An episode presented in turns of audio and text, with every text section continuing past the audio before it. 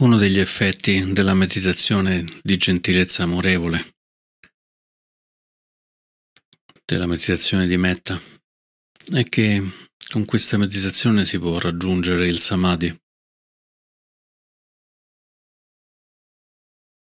che è uno degli otto fattori dell'ottuplice sentiero, quindi è un elemento vitale dell'insegnamento del Buddha. Il samadhi è questo momento in cui il corpo, la mente e il cuore non sono più distinti.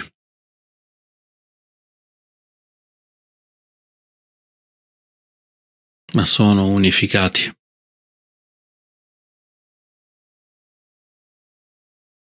C'è il termine pali che lo descrive questa sensazione di unificazione che è ekaggata.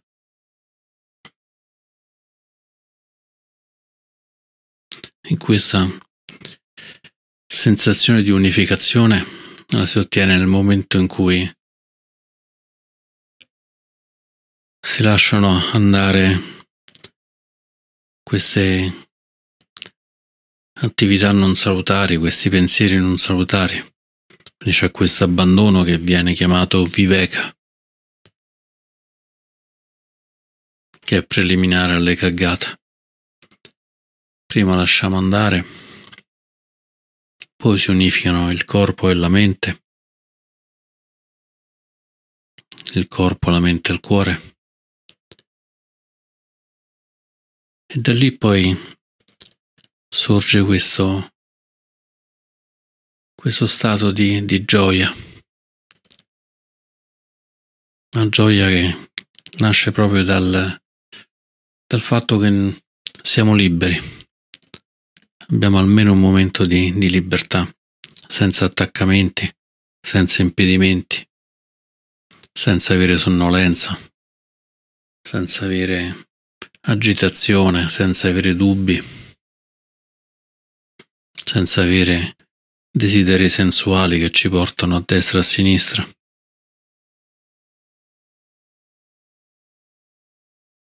C'è questa gioia che in Pali viene chiamata piti. È uno stato molto forte, che però è talmente forte che poi alla fine riconosciamo che può essere anche ridotto e allora arriva Sukha, la beatitudine, che è uno stato molto più tranquillo della gioia.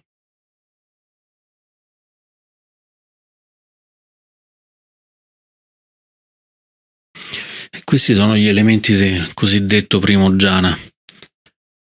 I jhana sono i cosiddetti stati d'assorbimento meditativo.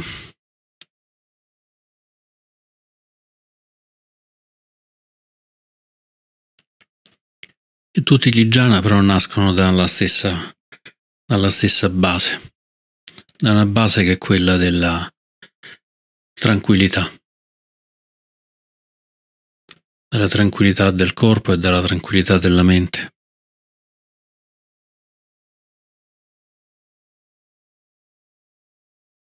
Ma conta di più la tranquillità del, della mente. Possiamo raggiungere gli stati di jhana anche se abbiamo dolori nel corpo.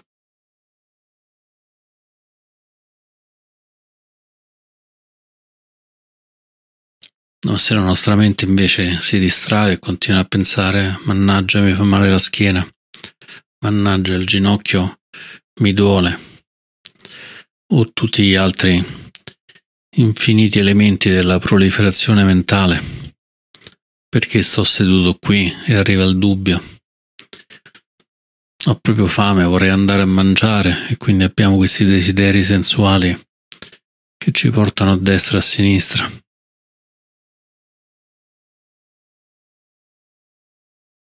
O ci prende la sonnolenza perché ci siamo annoiati durante la meditazione. Allora potremmo dire che lo stagno rimane pieno di acqua con tutto quanto il fango.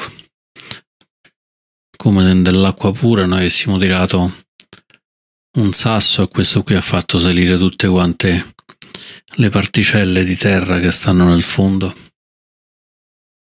e non riusciamo a vedere con precisione.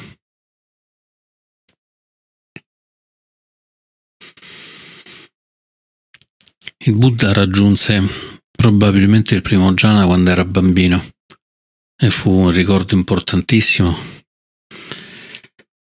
perché sotto un albero di mela rosa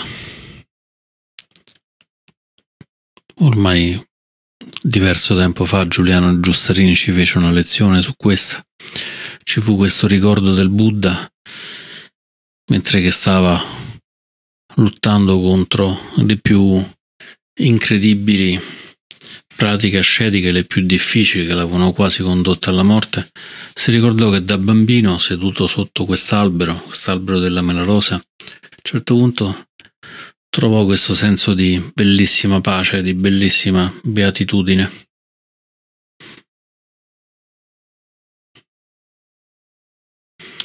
Allora si disse, forse non servono tutte quante queste mancanze, tutte quante queste pratiche così feroci contro il corpo e contro la mente. Basta semplicemente stare seduti e lasciare andare tutto.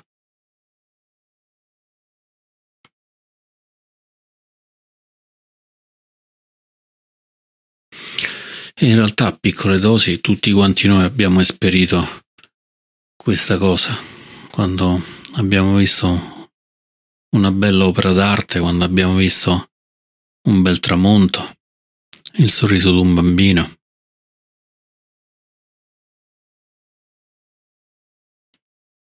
Quando ci siamo seduti magari in un bosco senza voler fare niente, ma completamente vigili, completamente presenti a noi stessi.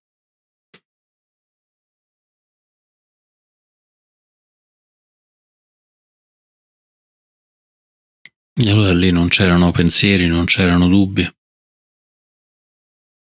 ma si stava semplicemente bene.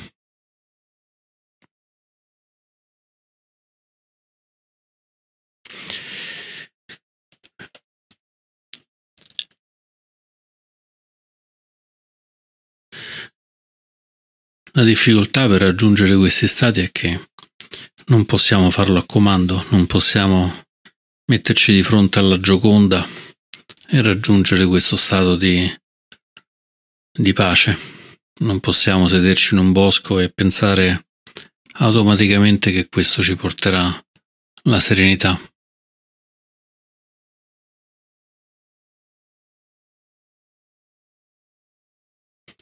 Allora l'ottuplice sentiero ci indica un'altra serie di fattori che vanno a supporto a supporto del raggiungimento del samadhi.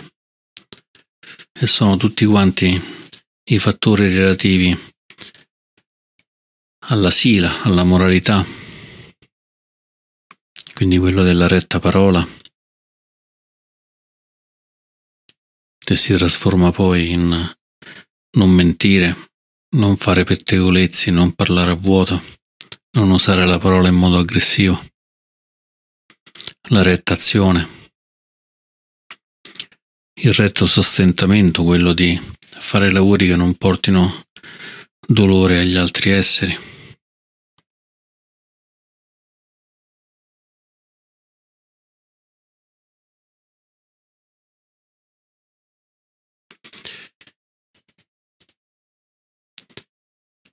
La parte che ci conduce alla meditazione che comincia con il retto sforzo, lo sforzo di voler far crescere in noi le cose salutari, ridurre le cose non salutari, di mantenere nella mente e nel cuore le cose salutari. Di lasciare andare le cose non salutari e di far di tutto in modo tale che ci siano di terreni propizi per quelle salutari e di terreni ostili per le cose non salutari. Lo stesso Samadhi che si autorinforza, il retto Samadhi, e la retta consapevolezza che condisce, che condisce tutto quanto questo. E l'inizio dell'ottuplice sentiero sono i due aspetti invece legati a Pagna, alla saggezza che sono la retta visione e la retta intenzione.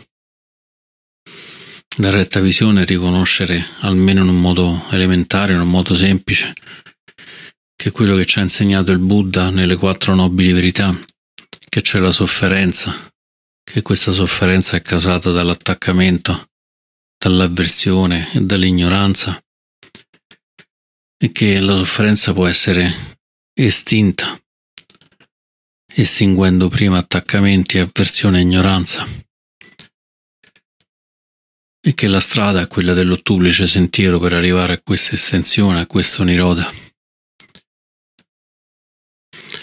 E la retta intenzione è proprio la, l'intenzione di voler praticare il Dhamma, il Dhamma del Buddha, il Dhamma che ci conduce a liberarci progressivamente sempre di più da questi fardelli, da questi legami.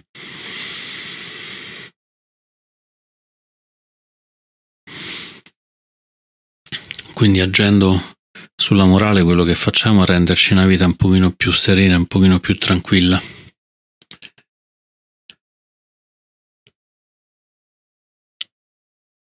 Ma il punto cardine, una volta fatto questo lavoro sulla morale, è quello del retto sforzo, è di provare a individuare tramite la retta consapevolezza sempre dentro di noi gli stati mentali che non ci portano a essere più liberi, quelli non salutari, e individuare quelli invece salutari e pian piano fare il nostro gioco su quelli salutari. confortati dal fatto che sappiamo che c'è un percorso verso la liberazione. E allora per questo la meditazione diventa uno strumento potente. Uno strumento potente perché qualunque meditazione che ci porta al samadhi ci fa assaggiare un po' il gusto del nibbana, del nirvana.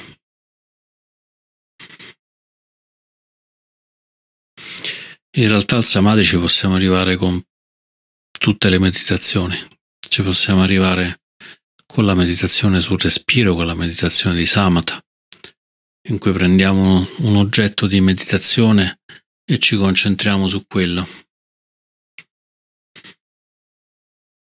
Ci possiamo arrivare invece con vipassana, la meditazione di osservazione profonda, in cui magari osserviamo le nostre sensazioni, i nostri pensieri, il nostro corpo. Ci possiamo arrivare anche con metta, con la gentilezza amorevole che è un'altra forma di meditazione di samatha, in cui l'oggetto della nostra meditazione è proprio questa, questa gentilezza,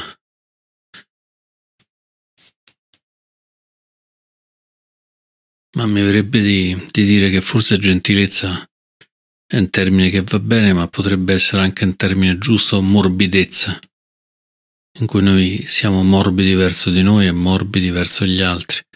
Siamo ricettivi, morbidi e ricettivi verso di noi e verso tutti gli esseri.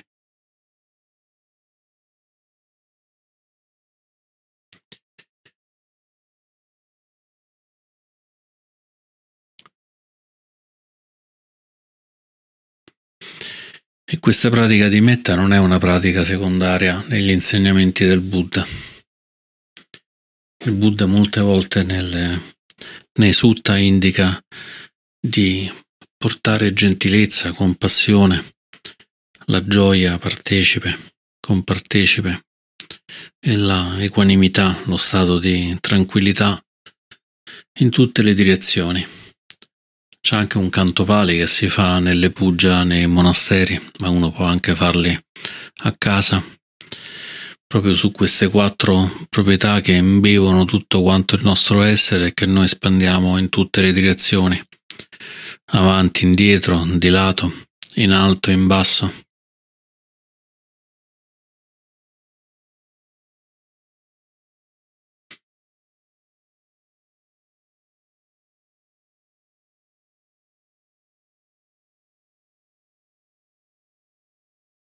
Mi sembra un po' un gioco. Oggi faccio il gioco a essere buono.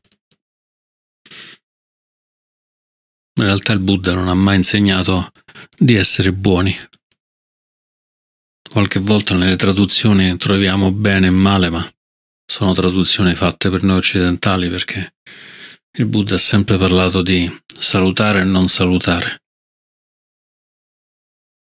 Ciò che ci porta verso la serenità della liberazione, ciò che ci porta invece verso l'irrequietezza di Mara, della confusione.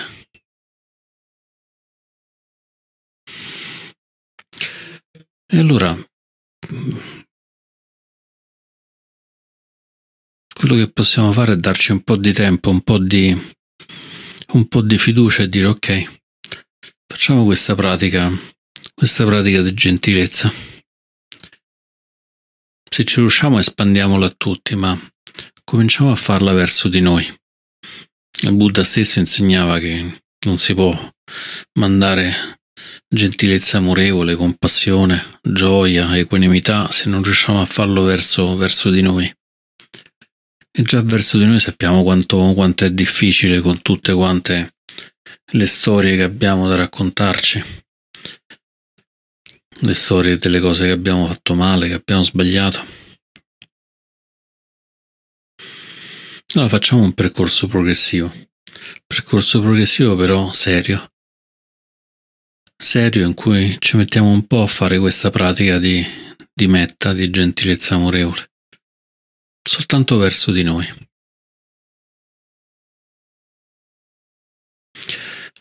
Tanto naturalmente una volta che la facciamo verso di noi ci accorgeremo che non c'è una vera differenza fra noi e gli altri esseri. Però non ce ne preoccupiamo. E mentre che facciamo questa pratica di augurarci il benessere, di augurarci di allontanare la nostra mente e il nostro corpo dalla rabbia, dall'odio, a sentire come si sta, come si sta meglio.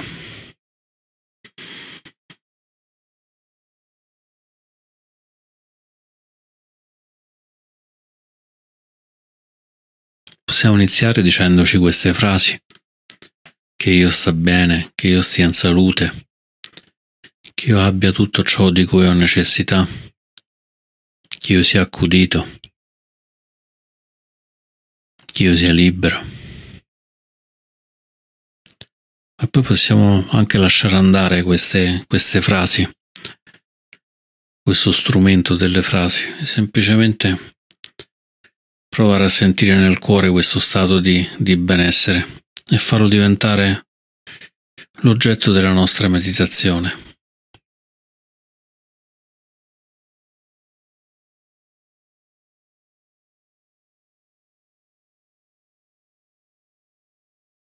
Non può essere soltanto la frase che io possa star bene. Sentire questa scintillina nel, nel cuore dello star bene. Respiro dopo respiro farla crescere, farla crescere sempre di più.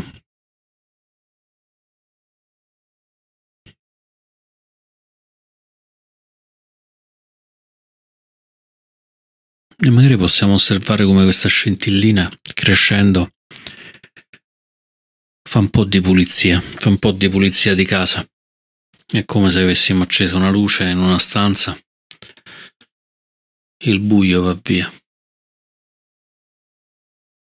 È come se avessimo acceso il fuoco nel camino e il freddo va via.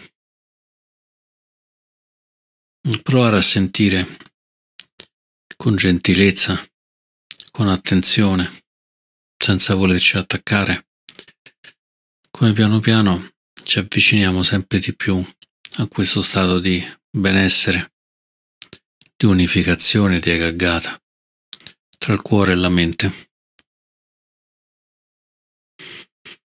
Allora possiamo sorridere e continuare a far crescere questo benessere.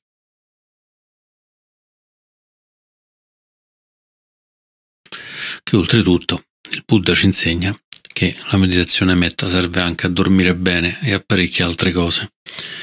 che non ripeto perché se no ricominciamo con i soliti lunghi elenchi, ci sono 10 aspetti positivi, ma un aspetto molto interessante per noi del 2020 è quello del, del poter dormire meglio e con l'augurio che tutti quanti noi possiamo dormire quando, quando è l'ora di dormire, stare completamente svegli, completamente consapevoli. In tutto il resto del tempo concludo queste riflessioni augurando metta a tutti gli esseri. Grazie.